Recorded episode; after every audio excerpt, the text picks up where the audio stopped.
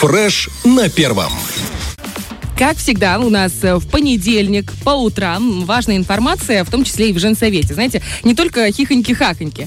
Тема изменений, преобразований в таких э, социально важных областях, как медицина, ну, она как-то всегда будоражит общество, потому что это неотъемлемая часть нашей жизни. И это, конечно, естественно. Естественно, люди имеют право на абсолютно полную, исчерпывающую информацию и, собственно, э, на ответы на вопросы, для чего нужно это реформирование. Мы уже много говорили об этом не только в женсовете, но и в всех наших остальных проектах. Это «Вечерний дозор», это в центре внимания, это наши информационные выпуски. Но все же мы хотим повторить и узнать все, может быть, какие-то нюансы и подробности. Оптимизация в медицине не означает закрытие больниц. Это я, я ну, сразу, на всякий пожарный случай, чтобы никто так не думал. Это не означает увольнение врачей. Оптимизация – это нечто другое. Наоборот, специалистов сейчас не хватает.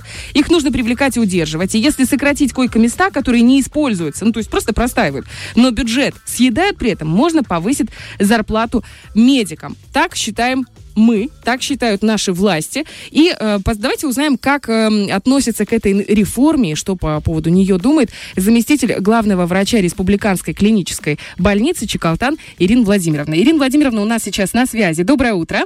Доброе утро. Ну что, по поводу реформирования хотим сразу приступить именно к этой теме. Как в РКБ э, с кадрами, со специалистами сейчас? Ну, как известно, Республиканская клиническая больница является самой большой ведущей больницей у нас в республике. То есть самые тяжелые пациенты, сложные пациенты, непонятные пациенты, они, конечно, транспортируются к нам. За последние 2-3 года мы, как и все остальные больницы, столкнулись, ну, конечно, с э, большой, ну, с большим дефицитом кадров, то есть то, что мы ощущаем. То есть если рассмотреть даже по цифрам, то 2020 год у нас было уволились 23 доктора, 83 медсестры. За 2021 год у нас уволились 32 доктора, 103 медсестры. И 22 год у нас уволилось только за 10 месяцев. То есть я отмечу, за 10 месяцев. 36 врачей и 108 медсестер. Слушайте, ну это какая-то патовая ситуация. Это очень опасная ситуация вообще в целом для республики. Ну, для, я не могу сказать в полном смере для республики. Для нас, для республиканской больницы, это довольно сложная ситуация, потому что когда уходят наши коллеги, то есть мы, мы ощущаем сразу нехватку и в врачебном составе, то есть нам нужно перекрыть все отсутствующие места. Uh-huh. То есть врачей, если раньше они могли одежурить, уйти домой, то есть отдохнуть, сейчас у нас, к сожалению, многие коллеги работают на полторы-две ставки, они дежурят и на следующий день идут на работу, то есть ведут прием пациентов. То есть врач находится на смене трое суток.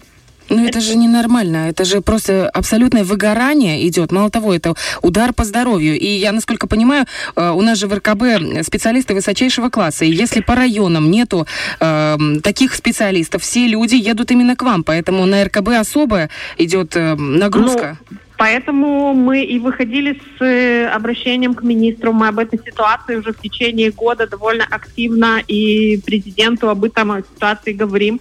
Потому что у нас, к сожалению, уходят не молодые, прям совсем молодые коллеги, а сформированные хорошие ребята – 35, 36, 37 лет. Я понимаю, что каждый человек ищет, ну, ищет себе место жизни более комфортабельное для него, для его семьи. Потому что зарплата на сегодняшний день работает 24 часа, ну, довольно, ну, низкая по уровню даже нашей республики. Угу. Так не должно быть, потому что нагрузка на врачей идет сумасшедшая.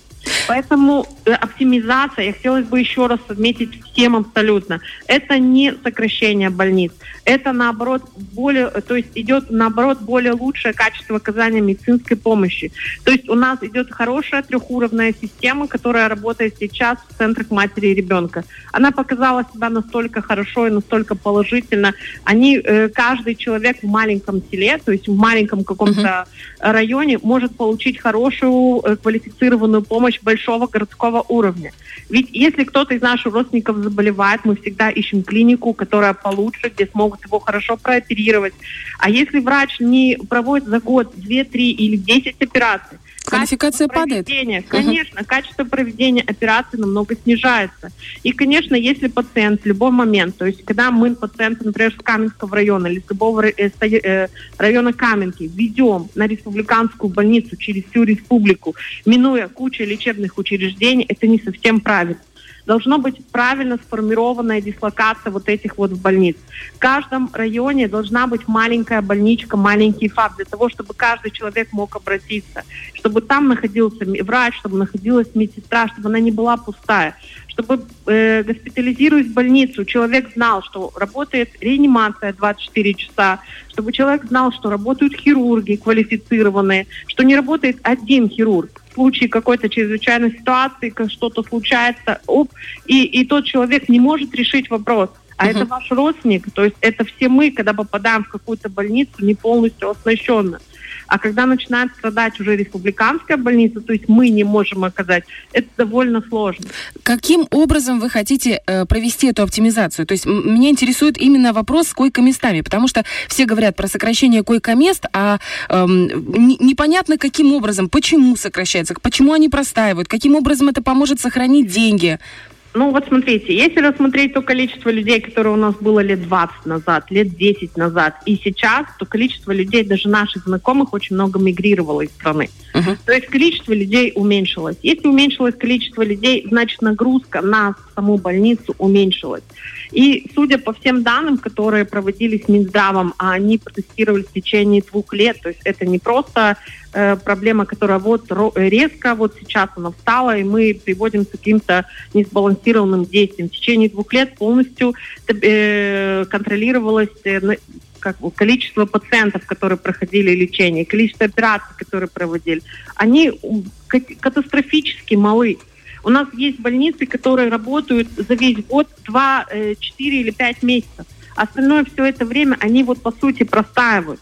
У нас есть больницы, в которых, если доктор уходит в отпуск, все отделение полностью простаивает. У нас есть больницы, где нет полностью ре- э, реанимационного поста 24 uh-huh. часа на 7. И понимаете, это просто, это катастрофа. Это просто катастрофа. То есть, получается, вы оптимизируете это дело, вы э, просто... Э, не мы, Минздрав оптимизирует. То есть в каждом районе остаются больницы. Uh-huh. Но остаются терапевтического или какие-то там хирургического небольшого профиля. Все реанимационные койки, то есть будет три большие больницы. Три хорошие, грамотные, где будут работать хорошие, грамотные специалисты. Это Тирасполь, Бендер? Рыбница, Бендер и Тирасполь. Угу, угу. Где любой пациент, у нас республика маленькая, Каменки до Рыбницы это 25-30 минут езды. С э, Григорополя до Тирасполя это 25-30 минут езды. И но в этом моменте мы, то есть все районы полностью получают хорошие оснащенные реанимобили. У нас скорая помощь, там очень хорошие машины.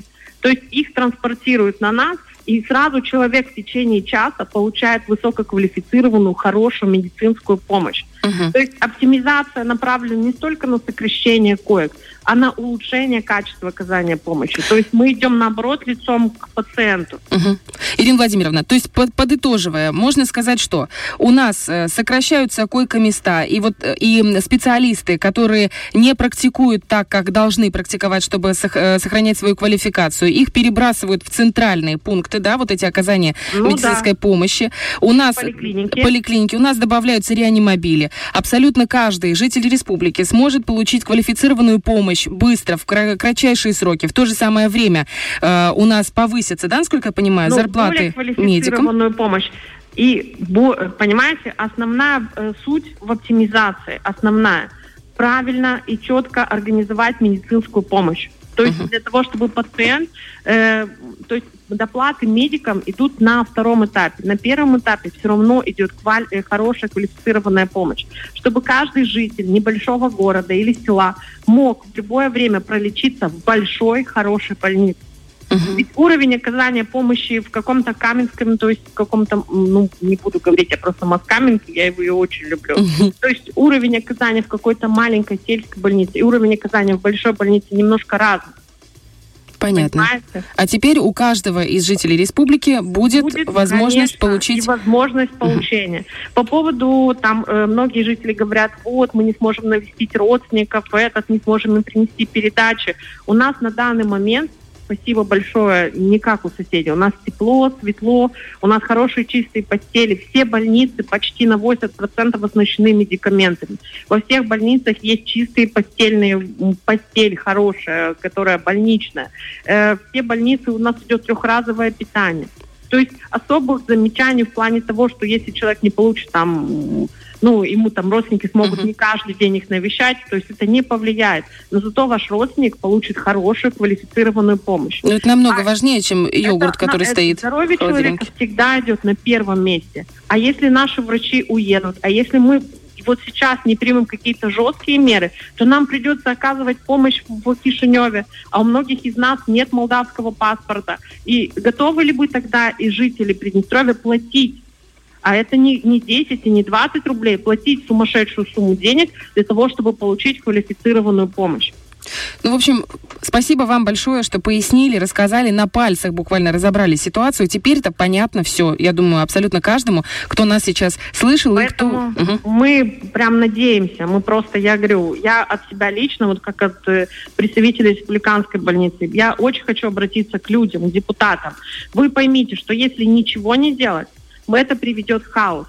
И наши руководители, они сейчас ведут себя как настоящие хозяева. Они правильно перераспределяют наши возможности, чтобы мы могли правильно жить, расставляют правильно приоритет.